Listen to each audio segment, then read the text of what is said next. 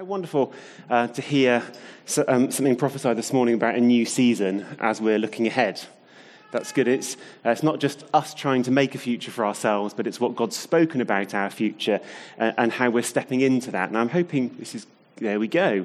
If you've not yet seen this picture, there are copies of it on the very wonderful red desk where you can find many things this morning, our welcome desk. This is a picture that we distributed just after Easter uh, which incorporates a whole number of different things around the future that we, uh, we have together. How God wants to touch us, God wants to confront us and do things in us. Uh, knock down strongholds that would otherwise constrain us and lead us towards some specific goals in the promised future that He has for us. Uh, a couple of Sundays after Easter, I shared these things which have been brewing in the church for quite a period of time. Um, and in that said this that as a church, we've, we've had statements of vision for the future uh, for a number of years. And uh, we received a challenge about 18 months ago from someone that we invited to challenge us on our vision, saying, The thing is, you're, you're better at articulating vision than you are at doing it. And we were challenged that, that, there's a reason for that, which is that we've tended to articulate vision in really quite uh, vague terms, which means that it means to everyone whatever they want it to mean. And we've lacked focus in doing things together that would lead to breakthrough. In other words, we have lacked agreement about quite which battles to fight. And another little uh, phrase that has helped to clarify what that might mean is this, and it is overreach. That is, that between us, as a church community, we are into more different things than we can do well. Overreach. As a church, we're very active, but not seeing the kingdom of God advance as much as we would hope in our impact on the city, people being born again, and, and so on. And we I shared those sorts of things, as well as goals that we will have as a future focus uh, just after Easter, we had an evening meeting here about just over two weeks ago, what we call a church family meeting, at which we talked a bit more about those things, but actually spent most of our time simply waiting on God for Him to do a work in us to address the strongholds that we've known. Now, if all of this is new to you, the videos of what I shared after Easter are online. There's a piece of paper at the back with this picture and some words on it to explain what it's about. But for many of you, you're hearing this for the, the third or the fourth time. Uh, at that church family meeting on that Wednesday evening, there was just a little bit of time for questions. There's going to be more time for that after we finish lunch today. Uh, and one of the questions that people asked is well, uh, how exactly are we going to address this issue of overreach? It's one thing to identify it. What are we going to do about it? And I said something quite vague. Um, it's in the context of the fact that um, Al has been invited to be the pastor of Wheatley Community Church, which is wonderful.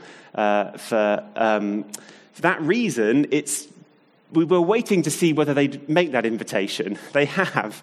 And uh, we needed to just wait a bit and say, well, what does that mean? What changes might that mean for a number of different people? Um, and so I, I, wasn't able to give much of an answer.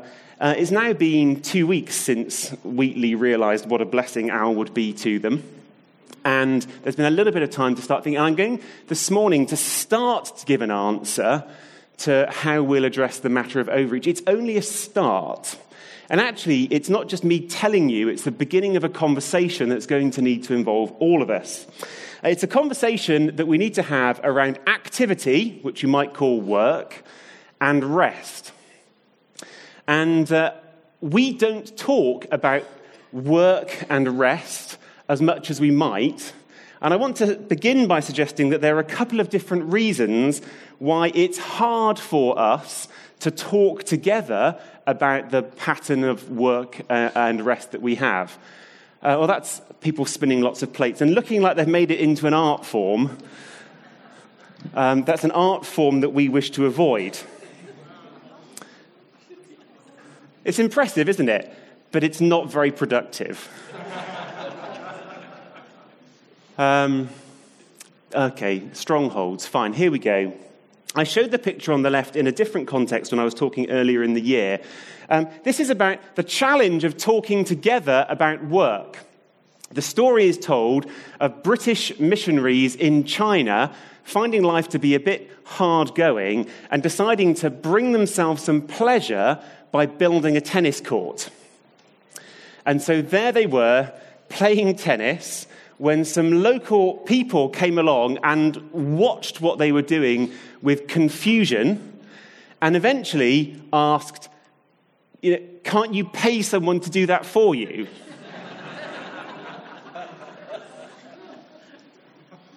Uh, one person's pleasure is another person's work. And on the right hand side there, that's where I was on Wednesday. I went to the Brecon Beacons for a couple of days and climbed Sugarloaf Hill, uh, mountain, I think it might be. Um, and uh, I, w- I walked for about 13 miles and climbed a couple of mountains. And, and for me, it was very much a day off. But you know what? It was hard work.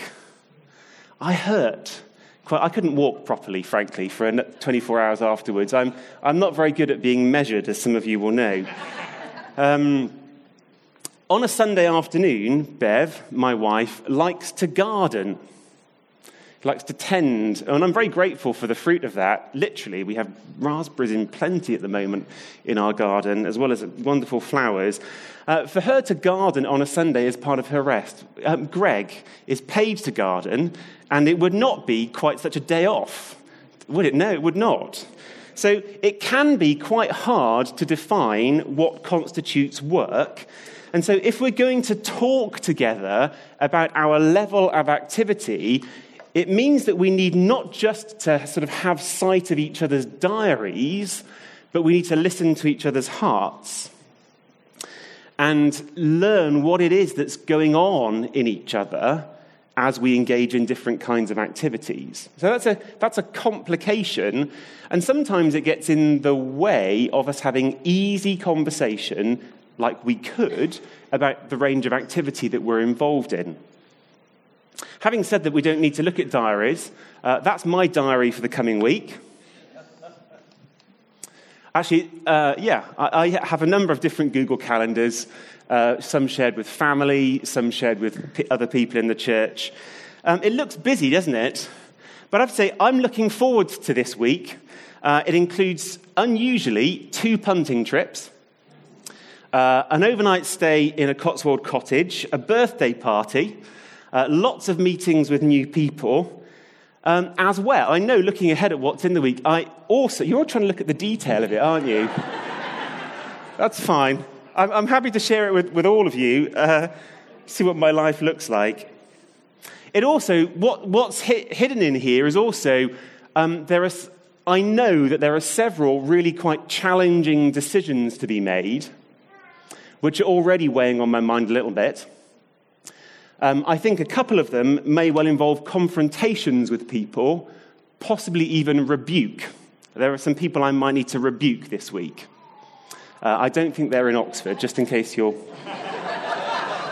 worrying about that. Um, so, actually, I look ahead to this week and I think this is going to be a fun week. There's all kinds of things going on, um, but I'm looking forward to it. And there's going to be rest and space and there's going to be some challenges, and there's a fair level of activity as well. Here's the thing um, we're not always honest with each other about why we make the choices that we do. Let me explain. We're not always honest with each other. It is British culture, particularly, about why we make the choices that we do. Because I could show you that, as indeed I am. And if you asked me this week, to do something that I don't want to do, I could very easily say, Oh, look, I'm sorry, I'm busy. And in British culture, that's a trump card. If someone says to me, Could you do this for me? it is not allowable culturally for me to say, I just can't be bothered.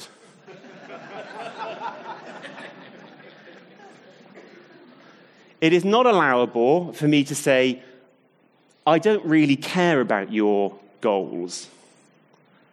even though that might be true. It is not allowable for me to say, I've just downloaded a new game onto my phone and I want to give more time to it than I want to give to you. Those things are not allowable, but they might be the truth. What is allowable is for me to say, Oh, look at my diary, I'm so busy, I just don't have the capacity. And that's a trump card at which people say, Oh, okay. And don't question my character or my motives in the way that I would if I told them that I didn't care. And so what happens is we, it, it, however busy we are, we end up portraying ourselves as busier than however busy we are. And we give each other the impression that our lives are fuller than they are, that we have more obligations than we do. And I see this most clearly in church life when I often hear people say that they don't have the capacity to do anything else because life is full. And then somebody suggests doing something that they'd really like to do, and suddenly they're there and gladly give time to it. Now, this is not a plea to please say, you know, I know everyone's got capacity really and we can all just do more. That's not what I'm saying. What I'm saying is there's an issue of honesty. We have a cultural habit of not being honest about our choices of how we use our time, choosing instead to name the reason that is easy and acceptable, but it leads us not to understand each other. And so, when as a community, as a church together, we come to consider the issue are we doing too much? Or what is, the, what is, the, what is this overreach? This is like a kind of grit in the cogs of churning it over together that we're, we're defensive of, of, of sort of privacy around uh, the decision making. Now, having, because of that, as I've prepared for this morning, I've struggled a little bit because as I, it's, preparing this has reminded me that I don't really know um, how stretched how overwrought different people feel. Um, I, have an, I have an impression, but I don't really know. So I thought we would do again something that I uh, did in uh, the spring, which is have a little survey and find out. So if you've got, I'm going to take a moment to explain this, but if you've got an electronic device, you can participate in this this morning. Okay, I need to explain this though. I'm sorry, I, I need to explain this. I'm really hoping this is going to make sense to you. It made, it made sense to me, but I think a little bit more geometrically, perhaps. I hope this is going to make sense to you. Imagine that there's this box, this purple box is, represents all of your life options, all of the things that are available to you to do. And somewhere within all of those things that are available for you to do is this, which is what God actually wants you to do. God's will for your life is a subset of all amongst all the things that you could do okay and one more little shape to stick on here is another shape here this is another shape representing what you actually do does that make sense all the things you could do amongst that what god wants you to do and then as a different thing again what are you actually doing with your life now here's, here's the survey how many people, you're going to do this online in just a second. Option number one is actually, I'm doing all right. My lifestyle is about right. Doing the right kind of measure of things, doing roughly the right things. Actually, things are feeling pretty good at the moment. Second thing is that you feel that you're doing the right kind of things, you're just not doing enough. You feel yourself, in some sense, to be a little bit idle, and you know you could do more. Third option is you're doing the right kind of things, but you, you, you feel that you're doing too much and something's got to go, something's got to give.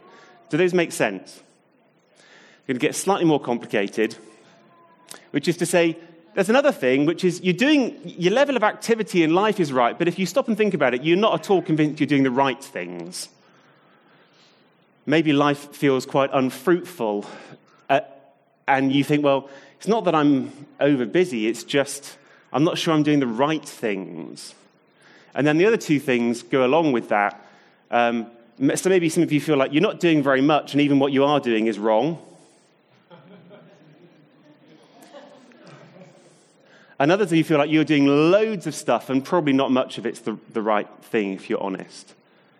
So I'm just give you, oh, and then if you go to this website and put in that code, you can choose, and we'll see the results on the screen when they're, when they're coming in. Which of those do you think best describes your lifestyle? Now, um, when you get there, you'll find that you can choose two. If, if you can't, one of those feels a bit not quite right, you can choose two that, that feel like they might be how life is for you. And then we're going to discover how we, how we really are as a church in a way that we've not known before. Okay, whilst we're waiting for that to come through, the system's a little bit more fiddly than it might seem. Um, ahead of knowing what the answers are for us, it's clear that um, any departure that we have in our lives from doing God's will, as Romans 12, verse 2 puts it, his good, pleasing, and perfect will. There's, there's one, whatever the differences are between us, there is one thing that leads us all astray from God's pleasing and perfect will for our lives. And that one thing is described in James chapter 1. It says, Each person is tempted when they're dragged away by their own evil desire and enticed. Then, after desire has conceived, it gives birth to sin. Or to put it a different way, the problem that we all experience is our desires coming first. One of the strongholds that I've described in the last couple of months is what we've called me first. The idea that if, if I get on with things and do what I want, then life will go well. But what we're looking at here is how putting our own desires first and not God's desire first leads us astray from His will. And the theme for the rest of this morning is going to be uh, how we replace me first with putting God first. Uh, indeed, God is the one who came first. As it says at the beginning of John's Gospel, in the beginning was the Word, and the Word was with God, and the Word was God. He was with God in the beginning. Through him, all things were made. Without him, nothing was made that has been made. In him was life, and that life was the light of all mankind. That is, God is the origin. When we're thinking of putting God first, what we're talking about is acknowledging his, his existing place. He was before all things. All things were made by him. All life comes from him. So when we're looking at putting God first, it's not like we're trying to sort of shove him to the front of the queue. He's already there. And the challenge for us is to see it and to embrace it. So I have three points. Are we, gonna, we're not gonna, are we not going to get there? Can, I didn't, sorry. Ah, there we go. Ah, can you all see it yourselves on your screen? Sanjay, there's a thing you can. He emailed himself the results. There we go. Uh, oh, okay. So number one. Oh no, should we go in reverse order? That's more exciting, isn't it? I've watched the programs. I know. So, um, number five, uh, tw- uh, in last place, number five, with 12 votes, too little on the wrong stuff. In number,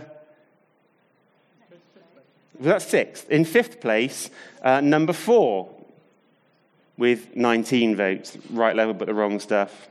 Uh, in this is quite good. People generally don't think they're doing the wrong stuff because the, the fourth one is the bottom right hand one, too much in the wrong stuff, 22 votes.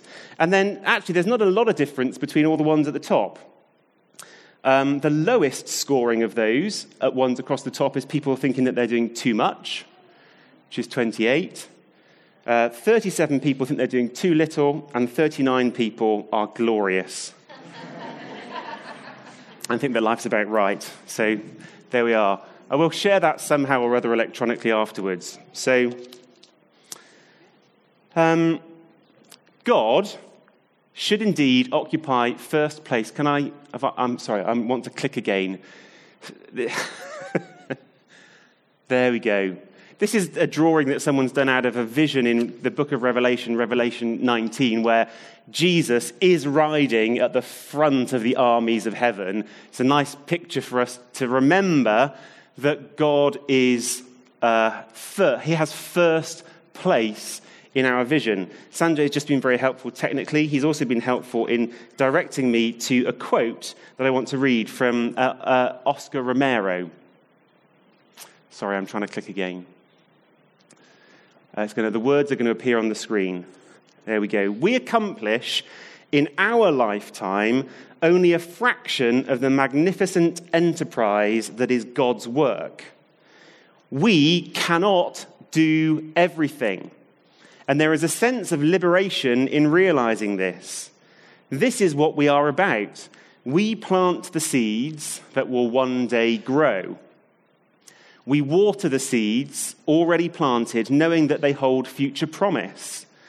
We lay foundations that will need further development. We provide yeast that produces effects far beyond our capabilities.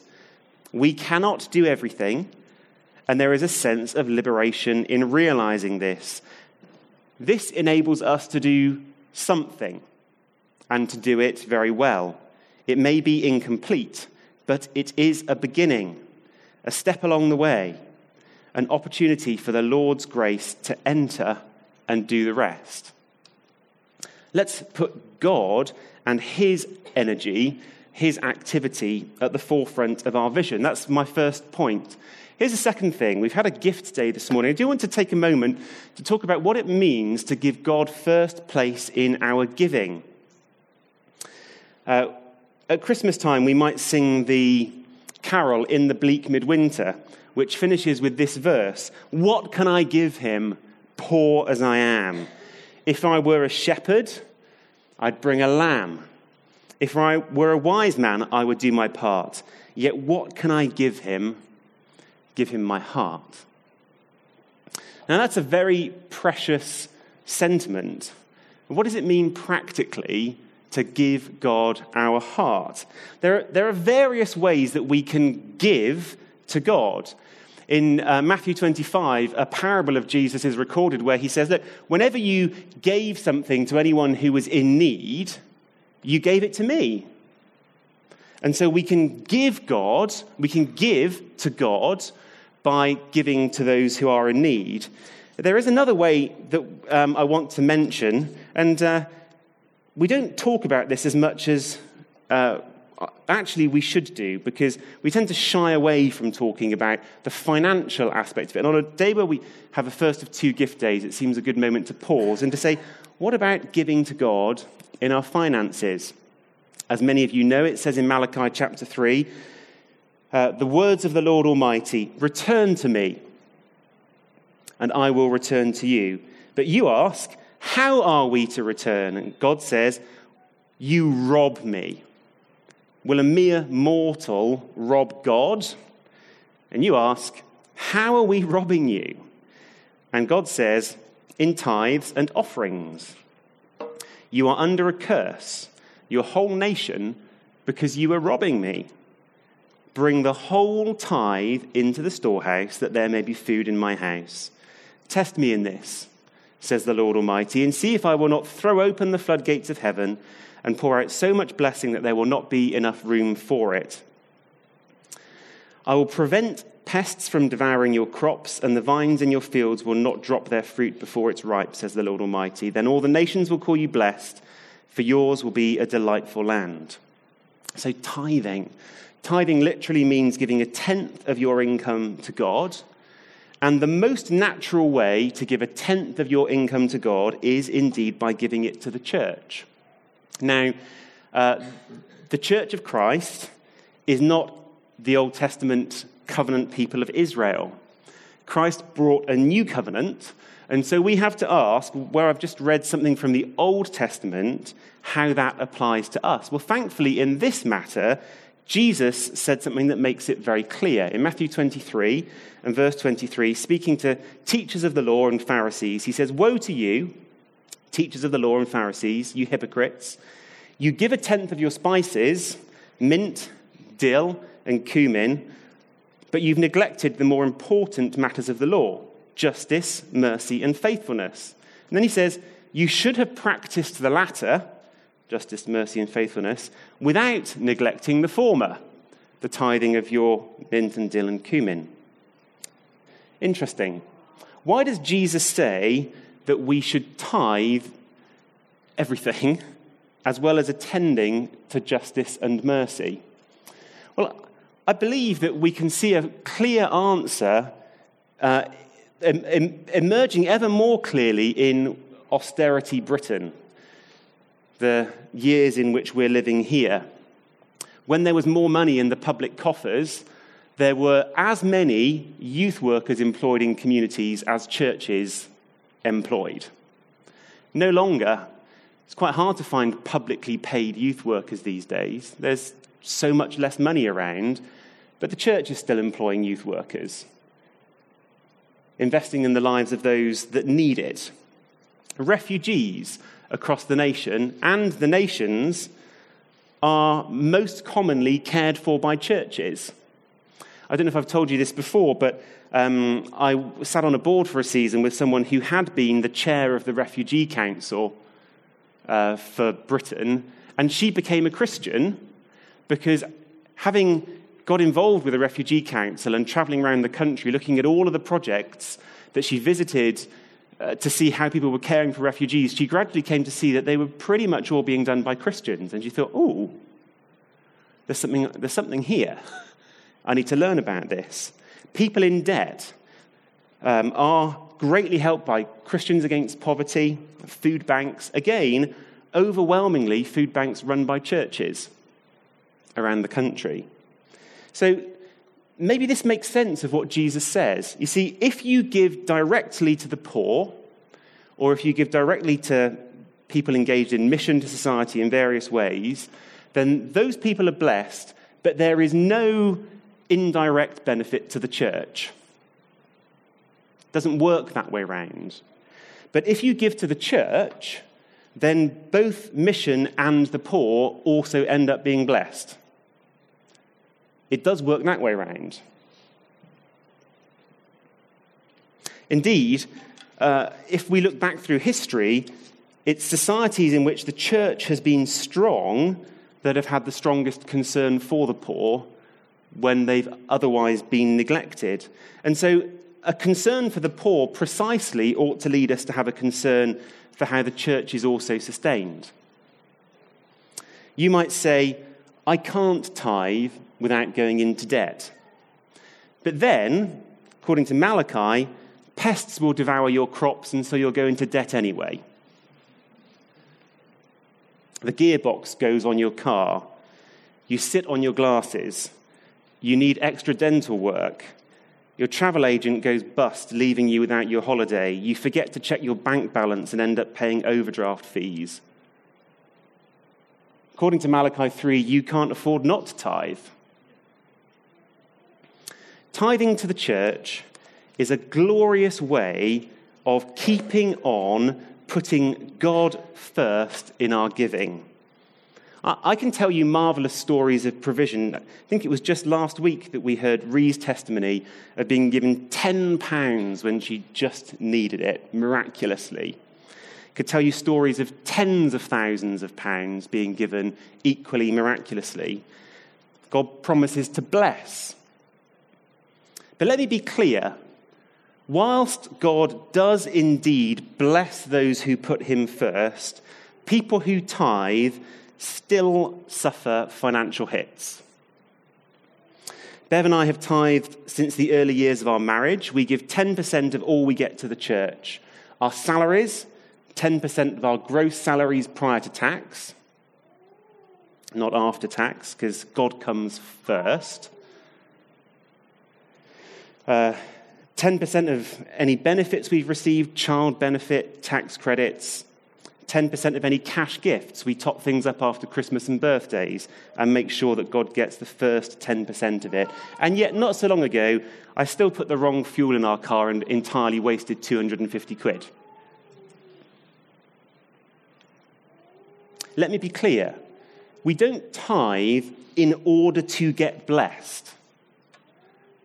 We tithe in order to put God first. It is a powerful antidote to thinking me first. And that makes it a glorious way to live. In fact, Dave Richards, speaking here last week, when he heard about the fact we had a gift day today, said something quite critical. He said, What are you doing that for? You shouldn't need to be doing that. What happened? Everybody tithes and then it works. You shouldn't need gift days, he said last week. And there's, there's truth in what he said. Um, part, of our overreach as a church is trying to do all the things that God has spoken to us to do without having the full tithe of all the people that God's connected in to pay for it. And that leads to some people being really quite stretched. What God calls us to do corporately as a church, we can expect to cost financially roughly what He commands us to give.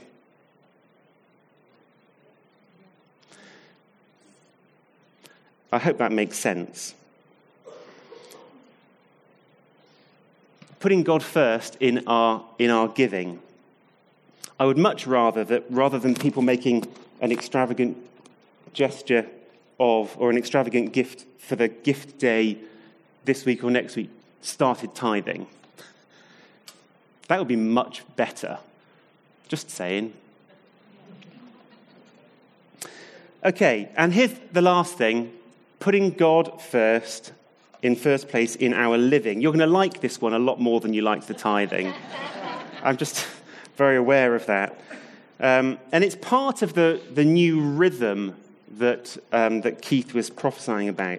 Now, uh, it's funny that we like we will like this one because this is about rest and it's about Sabbath and it's it's God asks for a tenth of our money.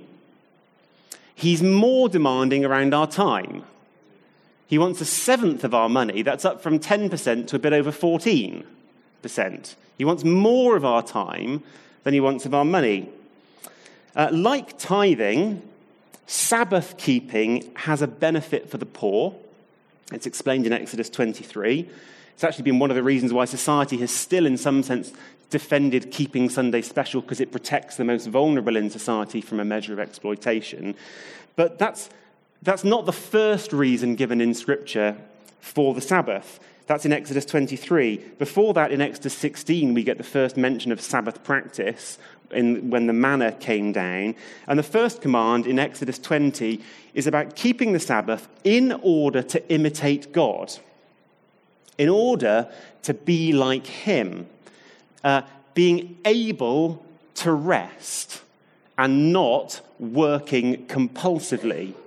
Not having always to be productive. The ancient Babylonians had a seven day week.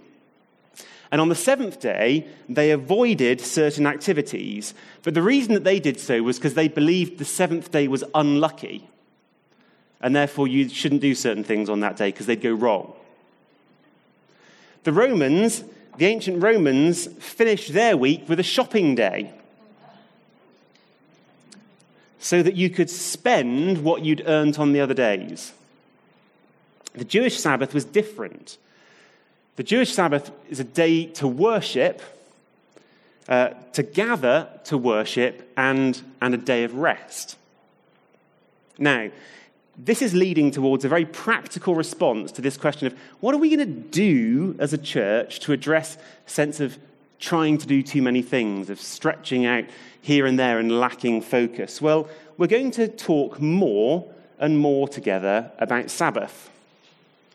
We're going to find a way together, somehow together, to talk about the importance of Sabbath keeping so that we would indeed give God a seventh of our time and honor him in that way. Now, for many of you, it will work perfectly well to make Sunday a Sabbath day, to come here, to spend time with friends and with family, to make sure you've got time in the afternoon to read the scriptures and to worship and uh, and to give the day to God. Uh, it won't work for everybody. It doesn't work so well for me to see today as a day of rest. Some of you that work shifts in hospitals and for other reasons will find that it's not about keeping Sunday special, though that may well be the expression for a great many people, uh, but about Sabbath keeping. It's about a good Sabbath involving time for relationship with God, time for relationship with family and friends and church family. And it's time to step off the treadmill of productivity and to avoid doing things uh, for their usefulness. As uh, the church leaders have begun to discuss overreach, we've agreed to start uh, to hold one another accountable for maintaining a Sabbath, which is not something that we have done, but we're going to start to hold one another accountable for maintaining a Sabbath. And we expect that the consequence of that will be there'll be some activities that the church does will no longer be sustainable. We don't know which ones yet, but we're expecting that to be the case.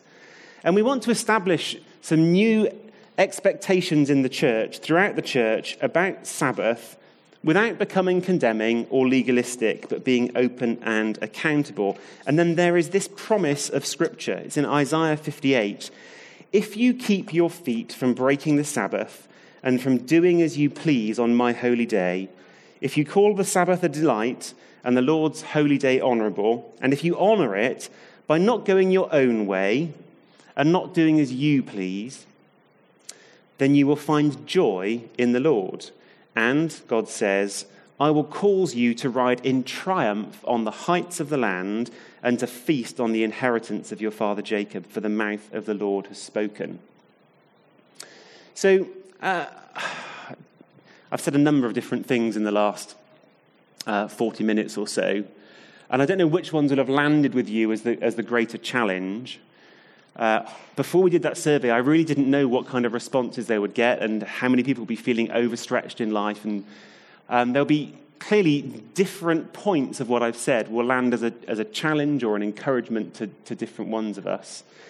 Um, but we're going to finish together by praying a singular prayer, um, which Dan Kirk has written, um, which um, we have further agreed that going forward, all of the leadership meetings in the church will begin by praying this prayer until it's got into us enough. And you'll see why we need it in a minute.